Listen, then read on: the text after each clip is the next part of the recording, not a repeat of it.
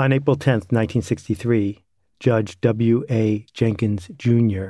in Birmingham, Alabama, issued a blanket order prohibiting parading, demonstrating, and boycotting throughout the entire city by demonstrators in the civil rights movement. Dr. Martin Luther King Jr. and his allies decided to defy that order, to peacefully protest for their rights. He was arrested and thrown in jail.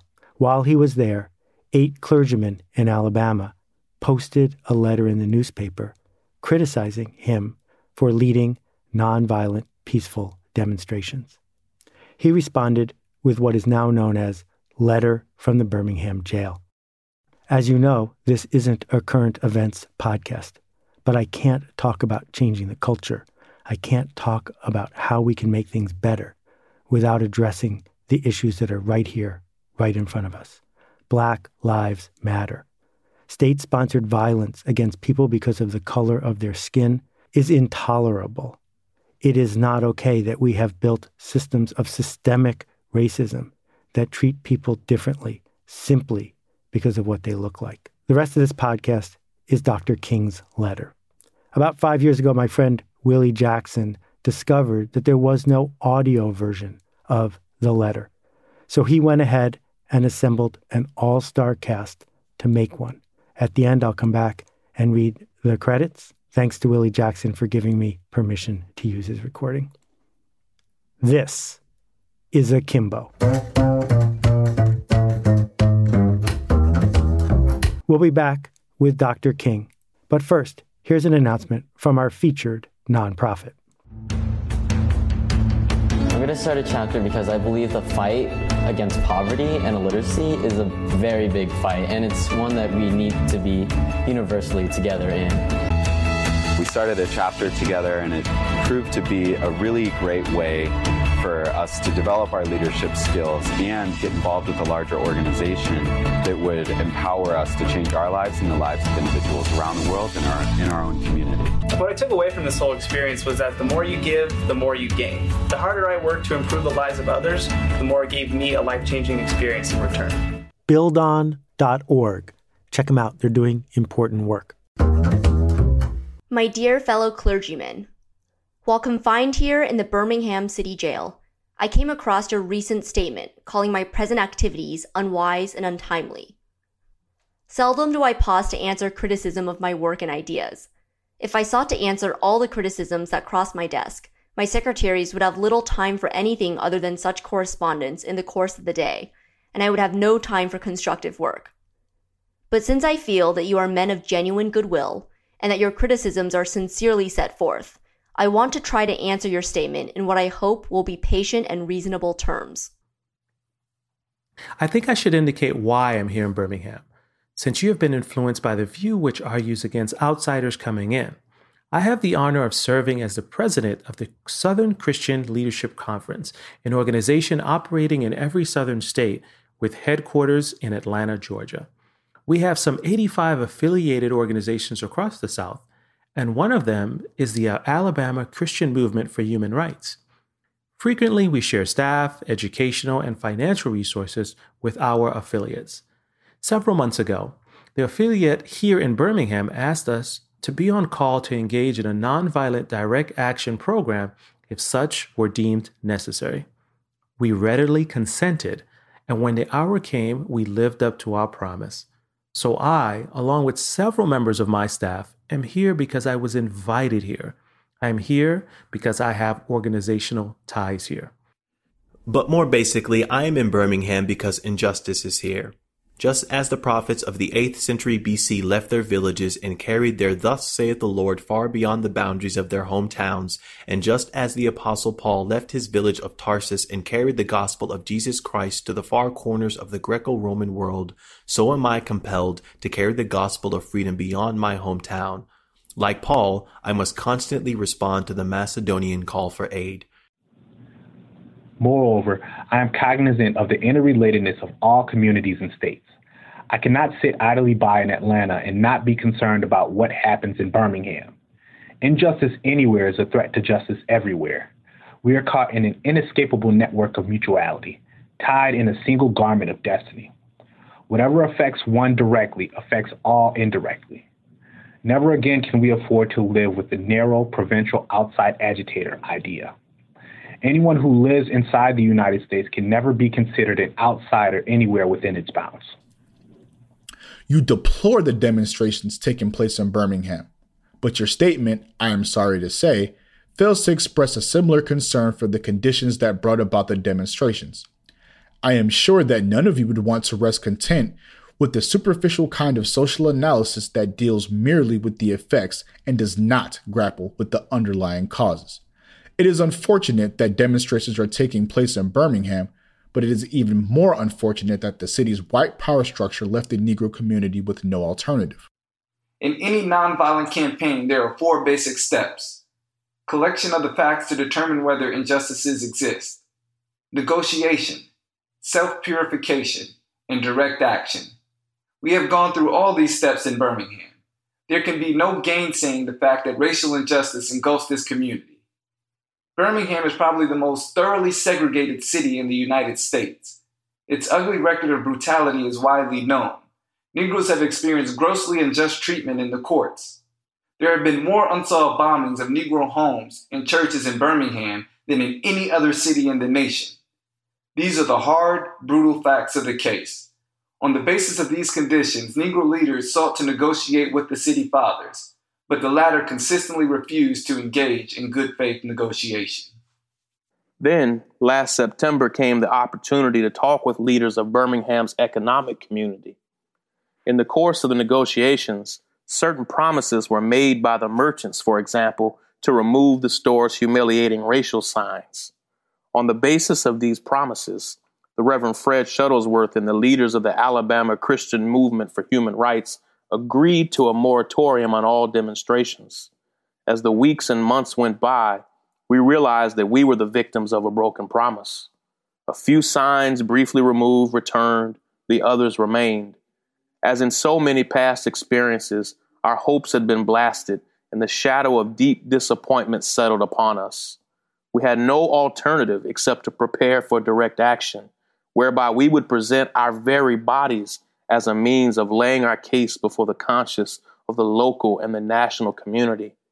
Mindful of the difficulties involved, we decided to undertake a process of self purification. We began a series of workshops on nonviolence, and we repeatedly asked ourselves Are you able to accept blows without retaliating? Are you able to endure the ordeal of jail? we decided to schedule our direct action program for the Easter season, realizing that except for Christmas, this is the main shopping period of the year. Knowing that a strong economic withdrawal program would be the byproduct of direct action, we felt that this would be the best time to bring pressure to bear on the merchants for the needed change. Then it occurred to us that Birmingham's mayoral election was coming up in March, and we speedily decided to postpone action until after Election Day. When we discovered that the Commissioner of Public Safety, Eugene Bull Connor, had piled up enough votes to be in the runoff, we decided again to postpone action until the day after the runoff so that the demonstrations could not be used to cloud the issues. Like many others, we waited to see Mr. Connor defeated and to this end, we endured postponement after postponement. Having aided in this community need, we felt that our direct action program could be delayed no longer. You may well ask, why direct action? Why sit ins, marches, and so forth? Isn't negotiation a better path? You are quite right in calling for negotiation. Indeed, this is the very purpose of direct action. Nonviolent direct action seeks to create such a crisis and foster such a tension that a community which has constantly refused to negotiate is forced to confront the issue. It, it seeks so to dramatize the issue that it can no longer be ignored. By citing the creation of tension as part of the work of the nonviolent resistor may sound rather shocking, but I must confess that I'm not afraid of the word tension. I have earnestly opposed violent tension, but there is a type of constructive, nonviolent tension which is necessary for growth. Just as Socrates felt that it was necessary to create tension in the mind so that individuals could rise from the bondage of myths and half truths to the fed- unfettered realm of creative analysis and objective appraisal, so must we seek the need for nonviolent gadflies to create the kind of tension in society that will help men rise from the dark depths of prejudice and racism to the majestic heights of understanding and brotherhood. The purpose of our direct action program is to create a situation so crisis packed that it will inevitably open the door to negotiation. I therefore concur with you in your call for negotiation. Too long have our beloved South has our beloved Southland been bogged down in a tragic effort to live in monologue rather than dialogue. One of the basic points in your statement is that the action that I and my associates have taken in Birmingham is untimely. Some have asked, why didn't you give the new city administration time to act? The only answer that I can give to this query is that the new Birmingham administration must be prodded about as much as the outgoing one before it will act. We are sadly mistaken if we feel that the election of Albert Boutwell as mayor will bring the millennium to Birmingham. While Mr. Boutwell is a much more gentle person than Mr. Connor, they are both segregationists, dedicated to maintenance of the status quo. I have hope that Mr. Boutwell will be reasonable enough to see the futility of massive resistance to desegregation. But he will not see this without pressure from devotees of civil rights. My friends, I must say to you that we have not made a single gain in civil rights without determined legal and nonviolent pressure. Lamentably, it is a historical fact that privileged groups seldom give up their privileges voluntarily. Individuals may see the moral light and voluntarily give up their unjust posture. But, as Reinhold Niebuhr has reminded us, groups tend to be more immoral than individuals. We know through painful experience that freedom is never voluntarily given by the oppressor. It must be demanded by the oppressed. Frankly, I've yet to engage in a direct action campaign that was well timed in the view of those who have not suffered unduly from the disease of segregation. For years now, I've heard the word wait. It rings in the ear of every Negro with piercing familiarity. This wait has almost always meant never.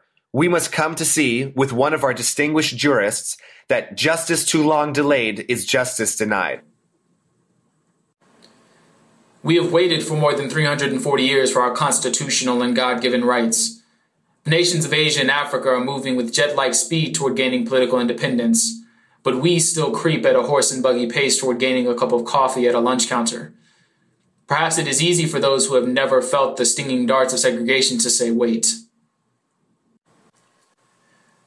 But when you have seen vicious mobs lynch your mothers and fathers at will and drown your sisters and brothers at whim, when you have seen hate filled policemen curse, kick, and even kill your black brothers and sisters, when you see the vast majority of your 20 million Negro brothers smothering in an airtight cage of poverty in the midst of an affluent society, when you suddenly find your tongue twisted and your speech stammering as you seek to explain to your six year old daughter why she can't go to the public amusement park that has just been advertised on television, and see tears welling up in her eyes when she is told that Funtown is closed to colored children, and see ominous clouds of inferiority beginning to form in her little mental sky, and see her beginning to distort her personality by developing an unconscious bitterness towards white people when you have to concoct an answer for a five year old son who is asking, Daddy, why do white people treat colored people so mean?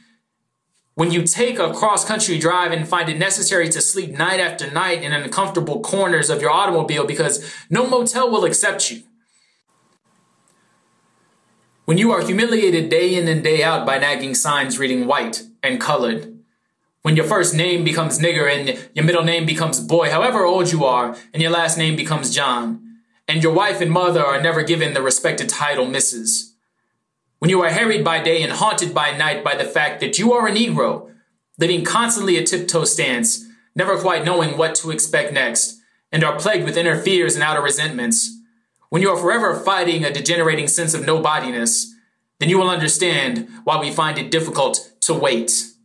There comes a time when the cup of endurance runs over, and men are no longer willing to be plunged into the abyss of despair.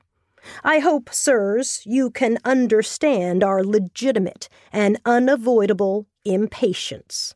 You express a great deal of anxiety over our willingness to break laws. This is certainly a legitimate concern. Since we so diligently urge people to obey the Supreme Court's decision of 1954 outlawing segregation in the public schools, at first glance it may seem rather paradoxical for us to consciously break laws. One may well ask how can you advocate breaking some laws and obeying others? The answer lies in the fact that there are two types of laws just and unjust. I would be the first to advocate obeying just laws. One has not only a legal but a moral responsibility to obey just laws. Conversely, one has a moral responsibility to disobey unjust laws. I would agree with St. Augustine that an unjust law is no law at all. Now, what is the difference between the two? How does one determine whether a law is just or unjust? A just law is a man made code that squares with the moral law or the law of God. An unjust law is a code that is out of harmony with the moral law. To put it in the terms of St. Thomas Aquinas, an unjust law is a human law that is not rooted in eternal law or natural law. Any law that uplifts human personality is just. Any law that degrades human personality is unjust. All segregation statutes are unjust because segregation distorts the soul and damages the personality. It gives the segregator a false sense of superiority and the segregated a false sense of inferiority. Segregation, to use the terminology of the Jewish philosopher Martin Buber, substitutes an I it relationship for an I thou relationship and ends up relegating persons to the status of things. Hence, segregation is not only politically, economically, and sociologically unsound, it is morally wrong and sinful. Paul Tillich has said that sin is separation.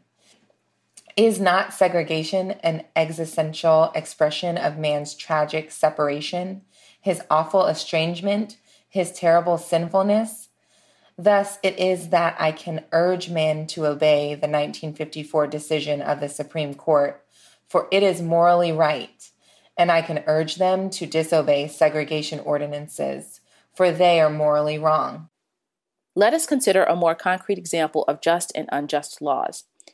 An unjust law is a code that a numerical or power majority compels a minority group to obey, but does not make binding on itself.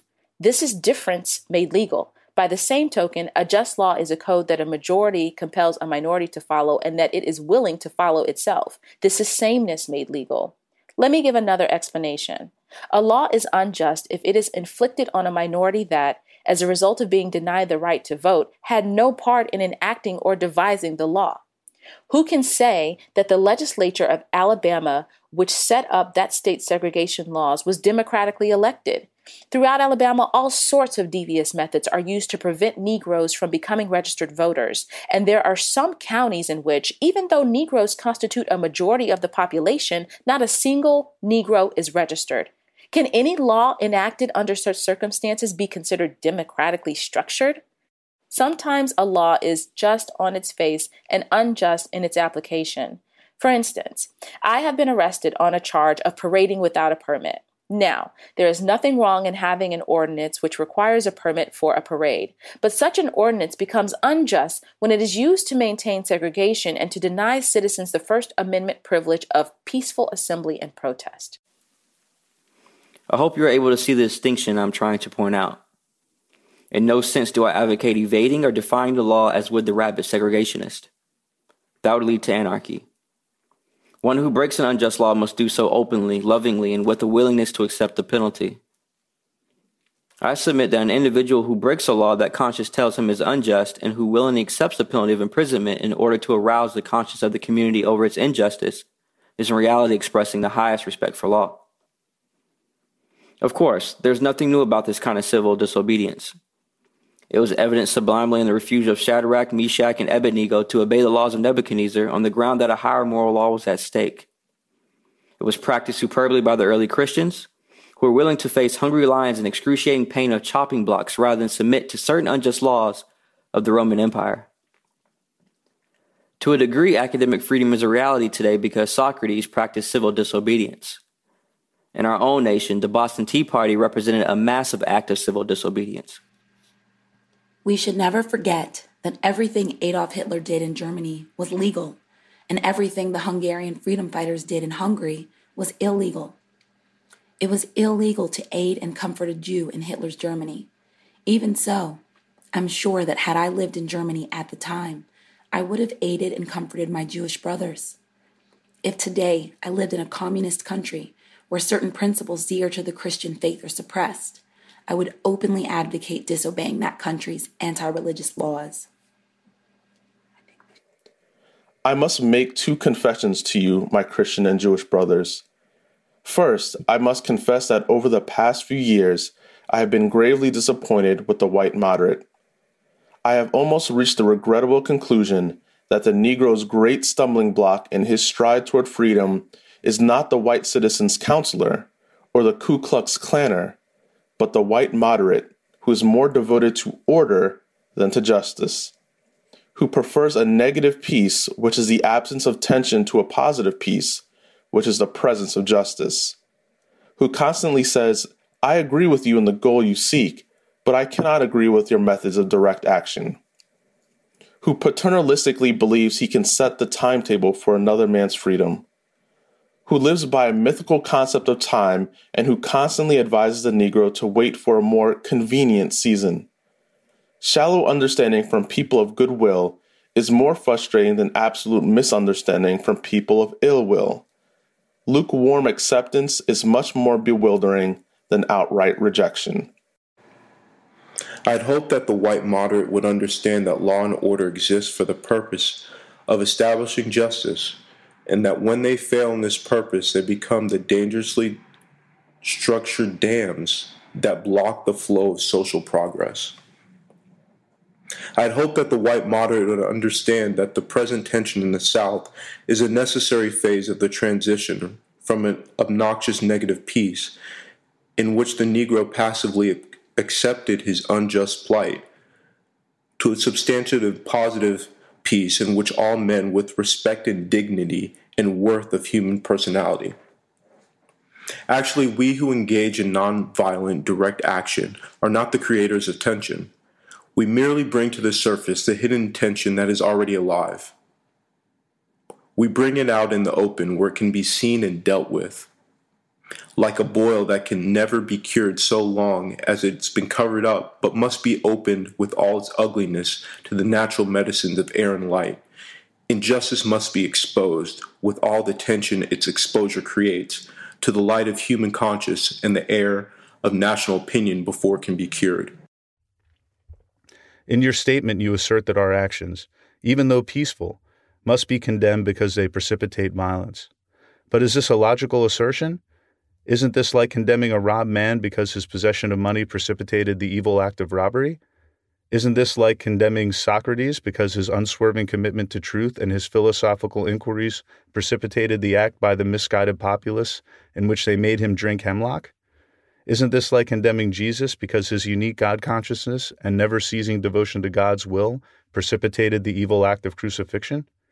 We must come to see that, as the federal courts have consistently affirmed, it is wrong to urge an individual to cease his efforts to gain his basic constitutional rights because the quest may precipitate violence. Society must protect the robbed and punish the robber. I had also hoped that the white moderate would reject the myth concerning time in relation to struggle for freedom. I have just received a letter from a white brother in Texas. He writes, All Christians know that the colored people will receive equal rights eventually but it is possible that you are that you are in too great a religious hurry. It has taken Christianity almost 2000 years to uh, to accomplish what it has. The teachings of Christ take time to come to earth. Such an attitude stems from a tragic misconception of time. from the strangely irrational notion that there is something in the very flow of time that will inevitably cure all ills. Actually, time itself is neutral. It can be used either destructively or constructively. More and more, I feel that the people of ill will have used time much more effectively than have the people of goodwill. We will have to repent in this generation, not merely for the hateful words and the actions of bad people, but for the appalling silence of the good people.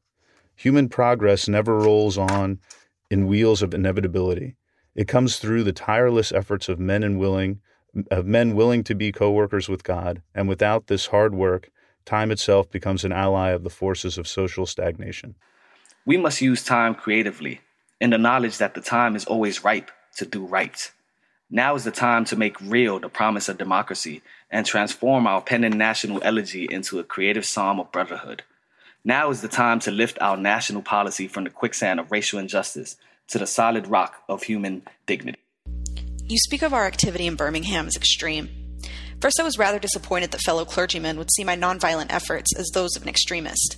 I began thinking about the fact that I stand in the middle of two opposing forces in the Negro community. One is a force of complacency, made up in part of Negroes who, as a result of long years of oppression, are so drained of self respect and a sense of somebodyness that they have adjusted to segregation and in part of a few middle class Negroes who, because of a degree of academic and economic security, and because in some ways they profit by segregation, have become insensitive to the problems of the masses. The other force is one of bitterness and hatred, and it comes perilously close to advocating violence. It is expressed in the various black nationalist groups that are springing up across the nation, the largest and best known being Elijah Muhammad's Muslim movement.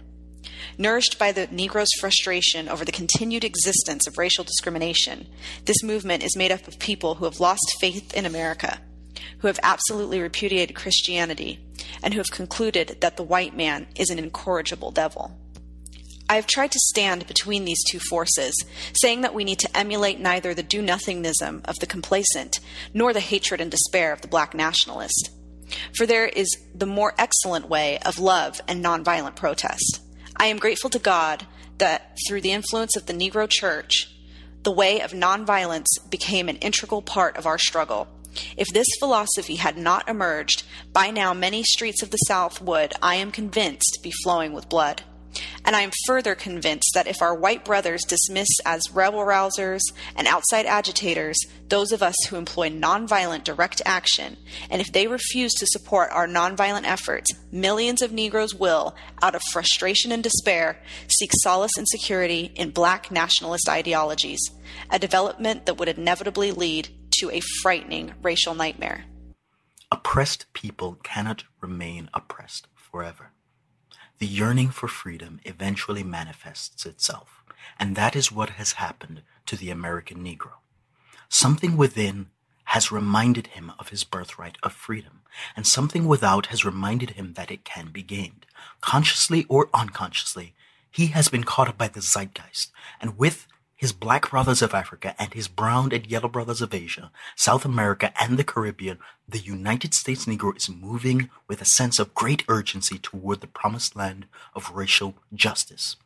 If one recognizes this vital urge that has engulfed the Negro community, one should readily understand why public demonstrations are taking place.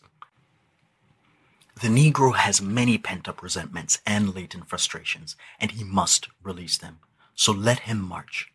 Let him make prayer pilgrimages to the city hall. Let him go on freedom rides and try to understand why he must do so. If his repressed emotions are not released in nonviolent ways, they will seek expression through violence. This is not a threat, but a fact of history. So I have not said to my people, get rid of your discontent. Rather, I have tried to say that this normal and healthy discontent can be channeled into the creative outlet of nonviolent direct action. And now this approach is being termed extremist. But though I was initially disappointed at being categorized as an extremist, as I continued to think about the matter, I gradually gained a measure of satisfaction from the label. Was not Jesus an extremist for love? Love your enemies, bless them that curse you, do good to them that hate you, and pray for them which despitefully use you and persecute you.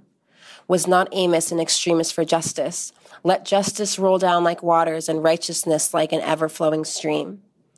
Was not Paul an extremist for the Christian gospel? I bear in my body the marks of the Lord Jesus. Was not Martin Luther an extremist? Here I stand, I cannot do otherwise, so help me God.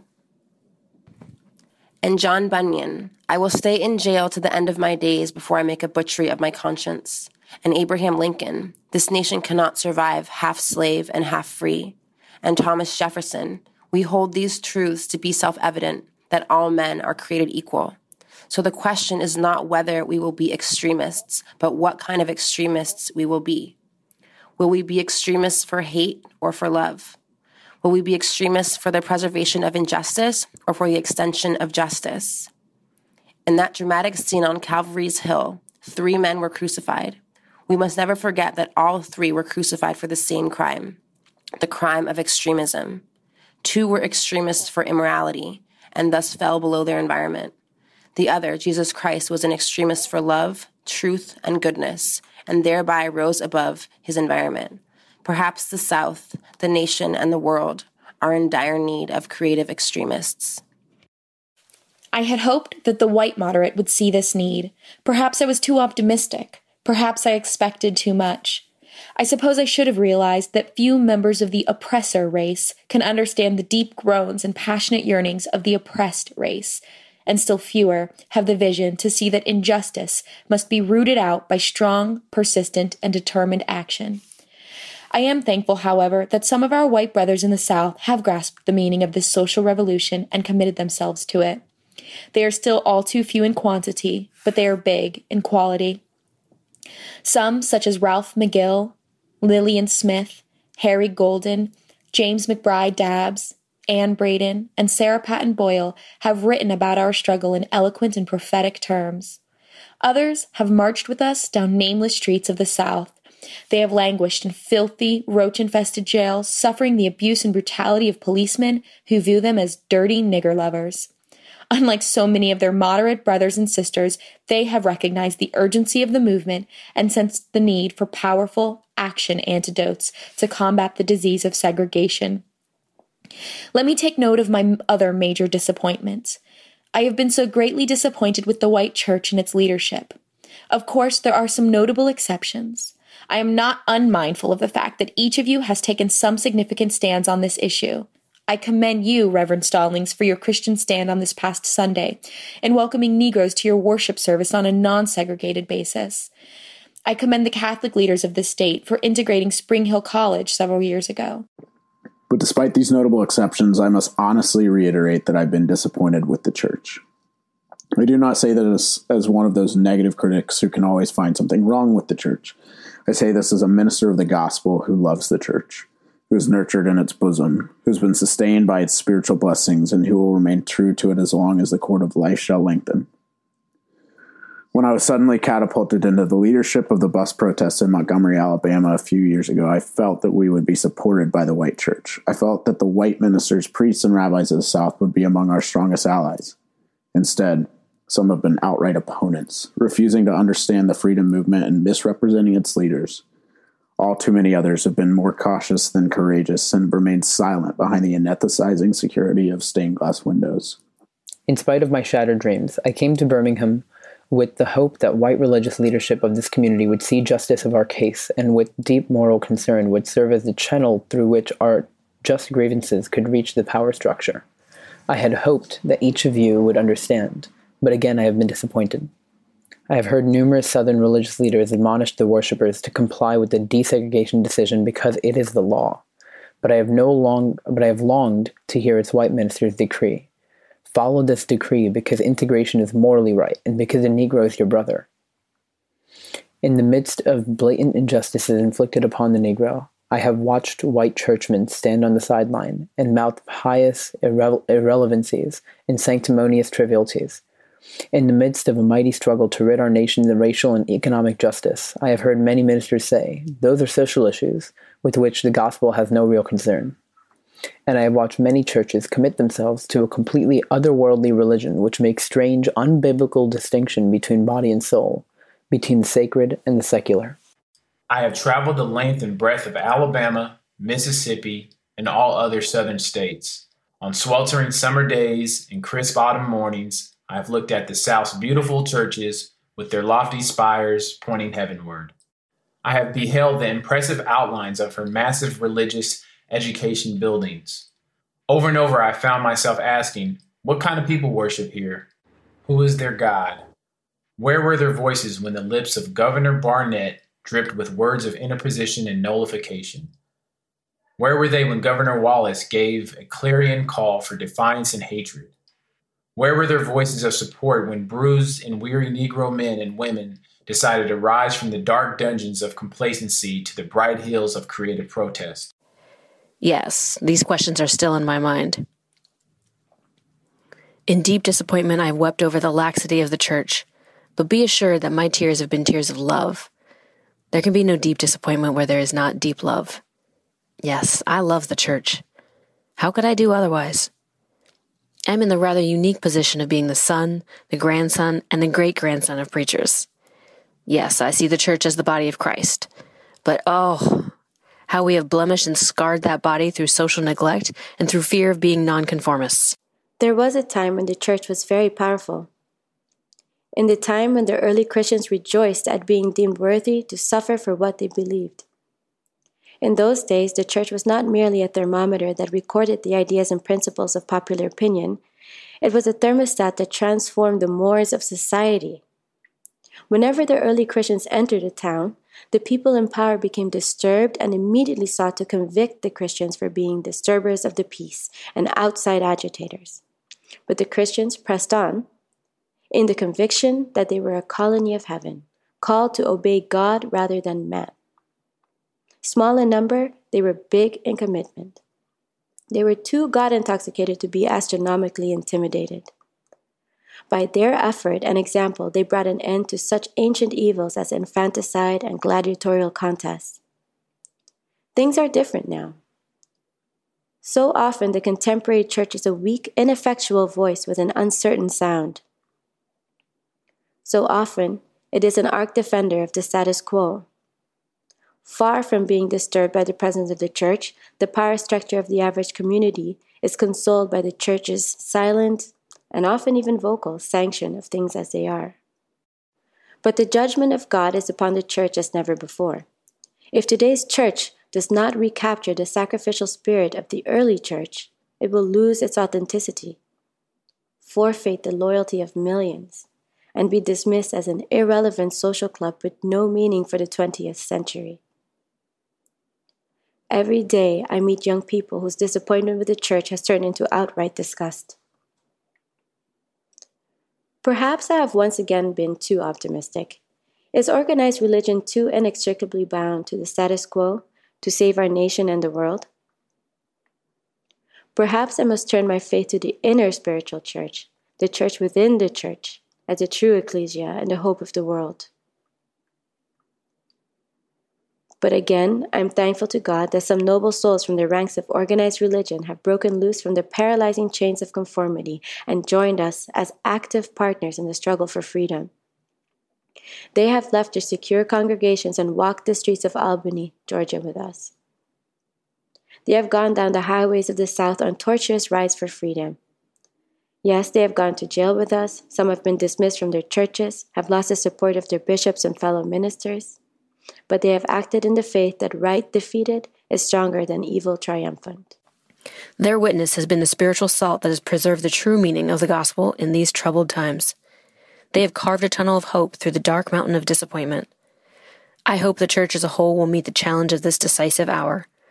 But even if the church does not come to the age of justice, I have no despair about the future.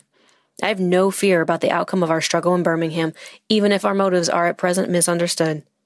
We will reach the goal of freedom in Birmingham and all over the nation because the goal of America is freedom. Abused and scorned though we may be, our destiny is tied up with America's destiny. Before the pilgrims landed at Plymouth, we were here. Before the pen of Jefferson etched the majestic words of the Declaration of Independence across the pages of history, we were here. For more than two centuries, our forebears labored in this country without wages. They made cotton king, they built the homes of their masters while suffering gross injustice and shameful humiliation. And yet, out of a bottomless vitality, they continued to thrive and develop. If the inexpressible cruelties of slavery could not stop us, the opposition we face now will surely fail. We will win our freedom because the sacred heritage of our nation and the eternal will of God are embodied in echoing our demands. Before closing, I feel impelled to mention one other point in your statement that has troubled me profoundly. You warmly commended the Birmingham police force for quote unquote order and quote unquote preventing violence.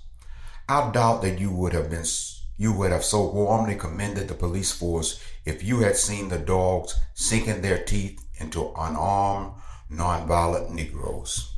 I doubt that you would so quickly commend the police if you were to observe their ugly and inhumane treatment of Negroes here in the city jail. If you were to watch them push and curse old Negro women and young Negro girls, if you were to see them slap and kick old Negro men and young boys, if you were to observe them as they did on two occasions, refuse to give us food because we wanted to sing our grace together. I cannot join you in your praise of the Birmingham Police Department. It is true that the police have exercised a degree of discipline in handling the demonstrators. In this sense, they have conducted themselves rather nonviolently in public. But for what purpose? To preserve the evil system of segregation? Over the past few years, I've consistently preached that nonviolence demands that the means we use must be as pure as the ends we seek. I've tried to make that clear that it is wrong to use immoral means to attain moral ends. But now I must affirm that it is just as wrong, or perhaps even more so, to use moral means to preserve immoral ends. Perhaps Mr. Connor and his policemen have been rather nonviolent in public, as was Chief Pritchett in Albany, Georgia, but they have used the moral means of nonviolence to maintain the immoral end of racial injustice. As T.S. Eliot has said, the last temptation is the greatest treason, to do the right deed for the wrong reason. I wish you had commended the Negro sit-inners and demonstrators of Birmingham to their sublime courage, their willingness to suffer, and their amazing discipline in the midst of great provocation. One day, the South will recognize its real heroes. They will be the James Merediths with a noble sense of purpose that enables them to face jeering and hostile mobs and with the agonizing loneliness that characterizes the life of the pioneer. They will be old, oppressed, battered Negro women symbolized in a 72 year old woman in Montgomery, Alabama, who rose up with a sense of dignity and with her people decided not to ride segregated buses, and who responded with ungrammatical profundity to one who inquired about her weariness. My feet is tired, but my soul is at rest.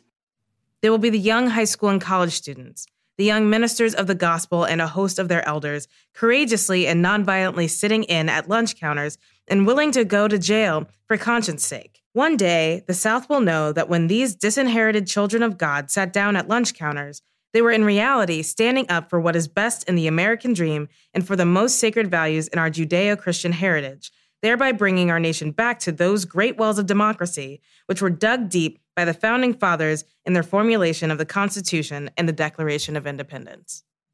Never before have I written so long a letter. I'm afraid it is much too long to take your precious time. I can assure you that it would have been much shorter if I had been writing from a comfortable desk. But what else can one do when he is alone in a narrow jail cell other than write long letters, think long thoughts, and pray long prayers? If I have said anything in this letter that overstates the truth and indicates an unreasonable impatience, I beg you to forgive me. If I had said anything that understates the truth and indicates my having a patience that allows me to settle for anything other than brotherhood, I beg God to forgive me. I hope this letter finds you strong in the faith. I also hope that circumstances will make it possible for me to meet each of you, not as an integrationist or a civil rights leader, but as a fellow clergyman and a Christian brother. Let us all hope that the dark clouds of racial prejudice will soon pass away, and the deep fog of misunderstanding will be lifted from our fear drenched communities. And in some not too distant tomorrow, the radiant stars of love and brotherhood will shine over our great nation, with all their scintillating beauty. Yours for the cause of peace and brotherhood, Martin Luther King, Jr. Read by Wes Kao, Mike Ambassador Bruni, Doc Waller, Darius Grant, Garfield Hilton, Germaine Marie, Sean King, Pam Slim, DeRay McKesson, Dr. Ivor Horn, Charlie Gilkey, Neil Ludwig, Charles Davis, Soledad O'Brien, Greg Hartle, Kimberly Nadia Scott, Lisa Nicole Bell, Paul Drayton, Cody Elaine, Andre Blackman, John Montgomery II, Daniel Jarvis, James Lopez, Donna Queza, Mark Aarons, Stella Santana, Alex Chavez, Spencer Pittman, Ankit Shah, Cliff Worley, Kaylor Lee, Stephanie Hasham, Willie Jackson, Don Pottinger, Rachel Rogers, Dr. Angelica Perez Litwin, Akila Hughes, Diana Alvear, Danielle Janine Powell, Emmanuel Aziz. You can find more about Willie at williejackson.com. Podcast is going to take a break. We'll be back soon. Thank you for the work you do. Thank you for making things better.